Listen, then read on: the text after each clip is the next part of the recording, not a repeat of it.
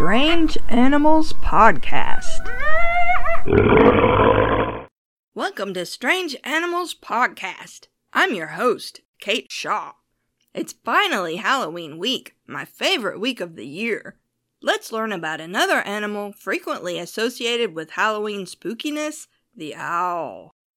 First, though, a reminder that if you want a strange animal sticker, always feel free to contact me and ask for one.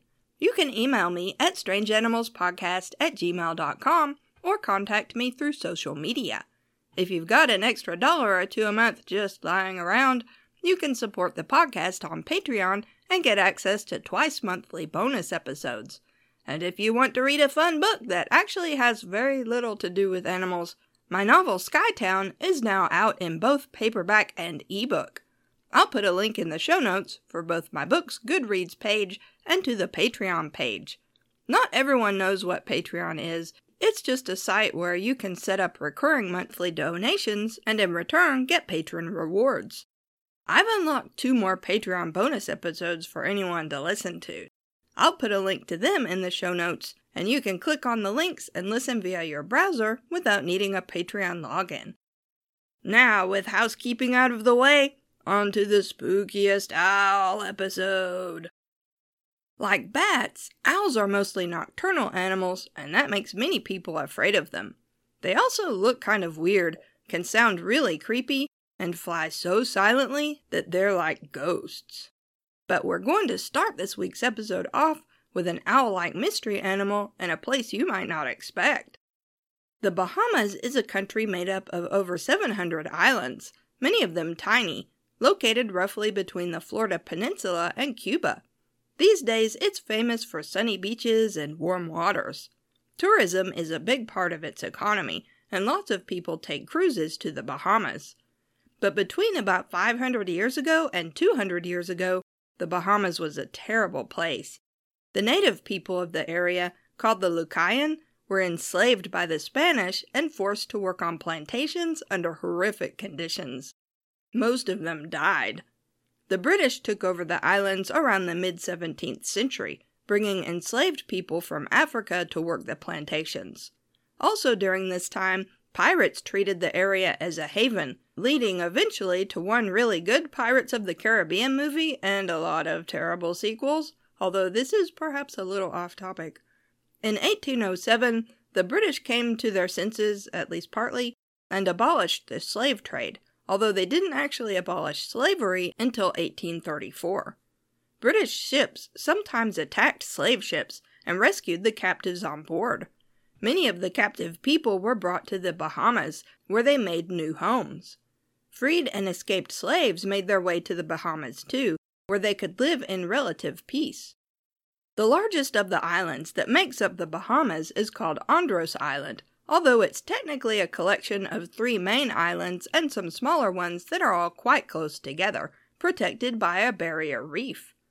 It's the only island in the Bahamas with a freshwater river, and naturally there are many animals found on Andros Island that live nowhere else.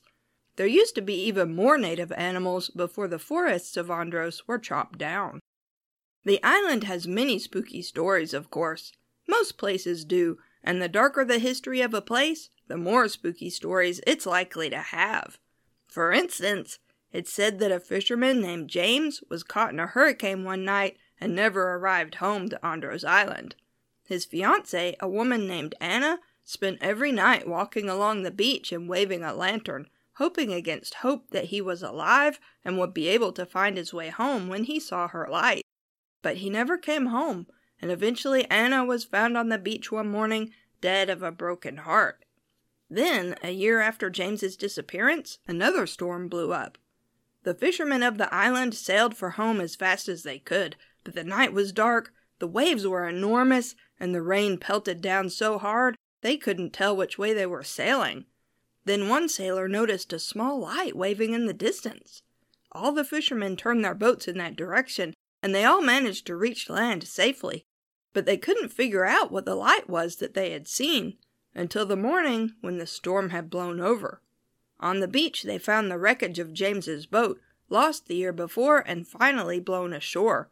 And they also found Anna's lantern lying on the sand, although she had been buried months before. Oh my gosh, that is spooky. But the Andros Island story we're interested in today is that of a creature called the Chickcharney. It's sort of a bird, sort of a goblin. It was supposed to be about three feet tall, or almost a meter, with big round eyes, possibly only one eye in the middle of its face. It was covered with hairy feathers and could turn its head almost all the way around. Some versions of the story say it had a long prehensile tail that it used to climb trees. It was supposed to live in the pine forests and make its nest in trees that were so close together that the branches touched near the top. The chick charney was mischievous and would sometimes play tricks on people, but if people treated it with respect and left it alone, they would have good luck. If they bothered it, not only would they have bad luck, sometimes the chick charney would grab the person and twist their head around backwards. The best way to keep the chick charney from bothering you was to carry brightly colored cloth or flowers when you went into the woods. That's probably a good practice anyway. You may think that the story of the Chickcharney is a lot less believable than the one about James and Anna, but as it happens, Andros Island used to be home to a flightless owl that sounds a lot like the Chickcharney. The Andros Island barn owl stood over three feet tall, or about a meter, with long legs, and lived in the pine forests. It was a burrowing owl that nested in holes beneath the trees, but we don't know much about it since it's extinct. It probably went extinct in the 16th century when the pine forests on Andros Island were felled, but people still report seeing the Chickcharney. So while it's a slim chance, maybe a small population of the owl is still hanging on. Another owl like cryptid is called the Owl Man. Supposedly, in April of 1976, two sisters saw a huge winged creature hovering over a church tower during a family holiday in Cornwall, England. In July of that same year, two other girls who were camping near the church heard and saw a huge owl. They said it was the size of a grown man, had red eyes and pointed ears, and black claws. It hissed at them and flew straight up into the air. Other people reported seeing the owlman too. The problem with this story is that it was initially reported and investigated by a man named Doc Shiels, who has been associated with hoaxes in the past. But if the owlman sightings are real, could the witnesses be seeing an actual owl? One of the biggest owls alive today is the great gray owl, which lives throughout northern Eurasia and in parts of Canada and the northwestern United States. Its body is nearly 3 feet long, or 84 centimeters, and its wingspan can be up to 5 feet across, or 1.5 meters. It's brown and gray with yellow eyes, and it mostly eats small rodents. It has incredible hearing and can hear animals moving around under up to two feet of snow, which it then dives into to catch its prey. But the great gray owl doesn't live in England, and it doesn't really fit the sightings of Owlman. The Eurasian eagle owl does, and while it also doesn't typically live in England, up to 40 pairs are estimated to live in the British Isles, and it's common throughout much of Eurasia.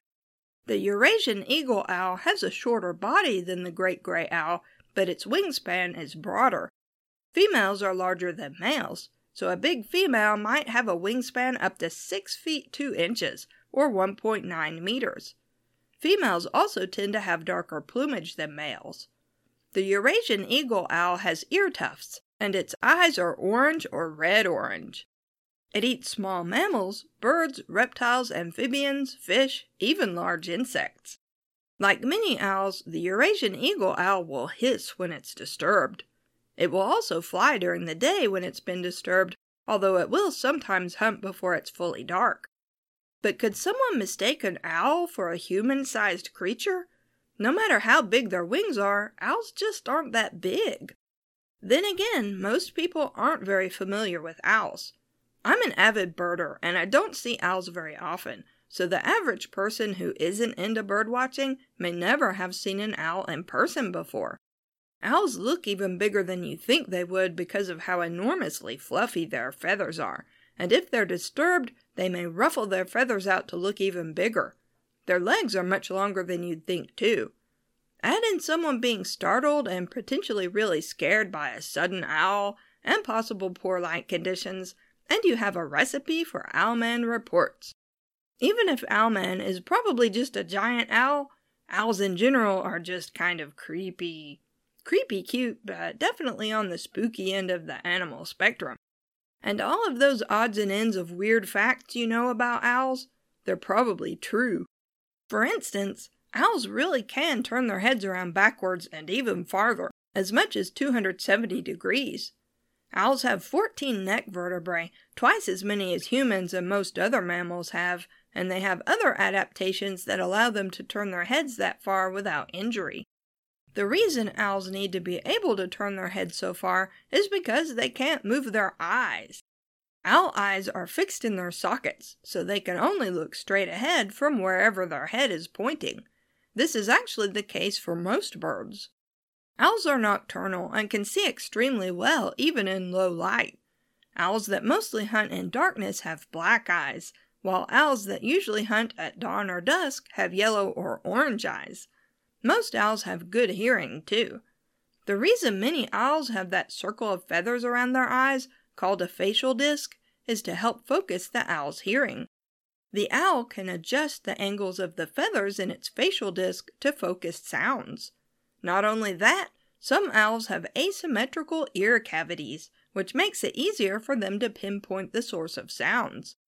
The ear tufts some owls have on their heads are not actually ears or anywhere near the ear cavities, they're just decoration. Owl feathers are shaped so that the owl can fly silently, not only softening the edges of the feathers so sound is reduced, but lowering the frequencies of the sounds produced by the feathers so that it's below the prey's hearing spectrum, while the owl can hear itself and other owls flying just fine. Researchers are studying owl feathers to help design quieter airplane wings, wind turbines, and other machines. Most bird feathers are somewhat waterproof because when a bird preens, it spreads oil over the feathers. Owls don't do this, which means owls can't hunt in wet weather. They just get bedraggled and sad and wet. An owl swallows its prey whole.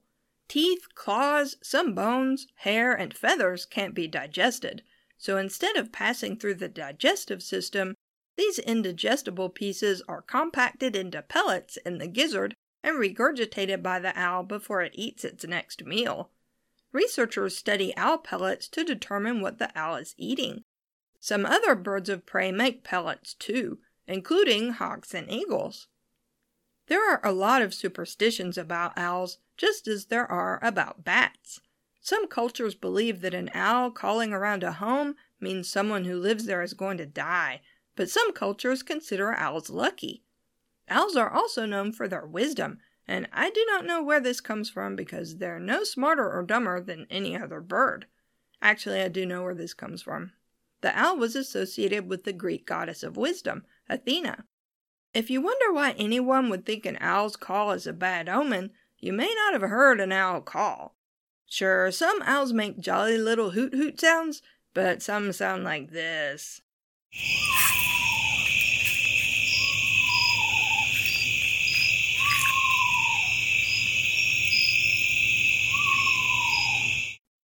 That's an eastern screech owl, and I recorded it myself in my own driveway in September of 2018. It sounds like a ghost. A lot of owls sound like ghosts. I mean, I've never actually heard a ghost. I'm just making an assumption that they would sound scary if they even exist. Maybe people who hear scary owl calls didn't know what was making the sound and thought, oh my gosh, that must be something really scary, like a ghost, and it was just a bird. Some people even call barn owls ghost owls. Some farmers in Florida and other areas have started putting up nest boxes to attract barn owls because owls hunt rats that damage sugarcane and other crops. Putting up owl nest boxes is a lot less expensive and better for the environment than rat poison. The common barn owl lives throughout much of the world. It's brown or gray on its back, white underneath, and with a white face and dark eyes. It's a medium sized owl with a wingspan of about 3 feet, or 95 centimeters. This is what it sounds like. Let's finish with a creepy little story I found in a book called The Telltale Lilac Bush by Ruth Ann Musick. It's a collection of ghost tales from West Virginia, and Musick was a folklorist who collected the tales with the help of her students. I reread the book recently, hoping to find mention of an owl to close out this episode. Instead, I found this. Listen and decide what you think really landed on this poor man's back during his ride through the night. It's a story called A Ride with the Devil, collected in 1955 and related to the student by his mother, as told to her by her mother. Quote, One dark evening, about a hundred years ago, my great grandfather had a strange experience. He was riding his horse back from a small country store somewhere in Randolph County in the vicinity of Mill Creek.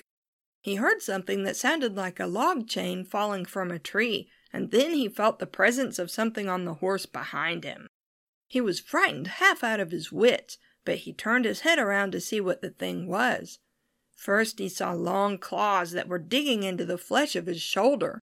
He thought that a bear had jumped behind him on his horse, but turning his head farther around, he found himself staring straight into two fire red eyes.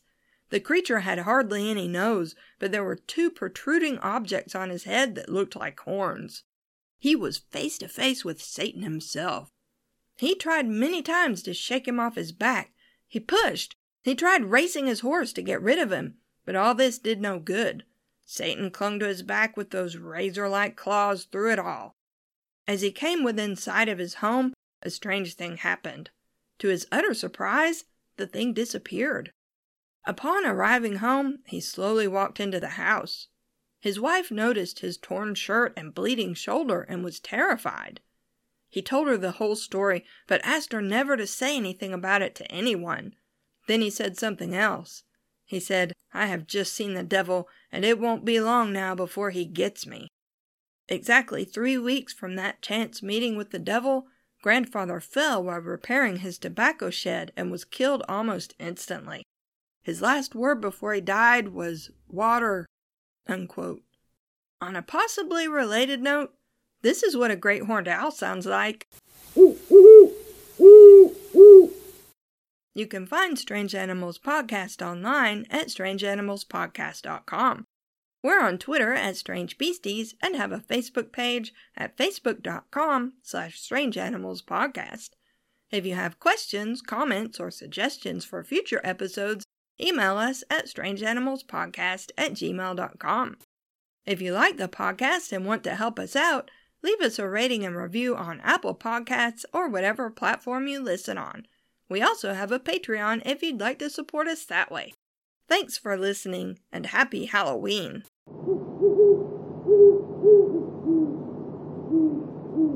The ear tufts somehow some owls have on some owl have Oh come on.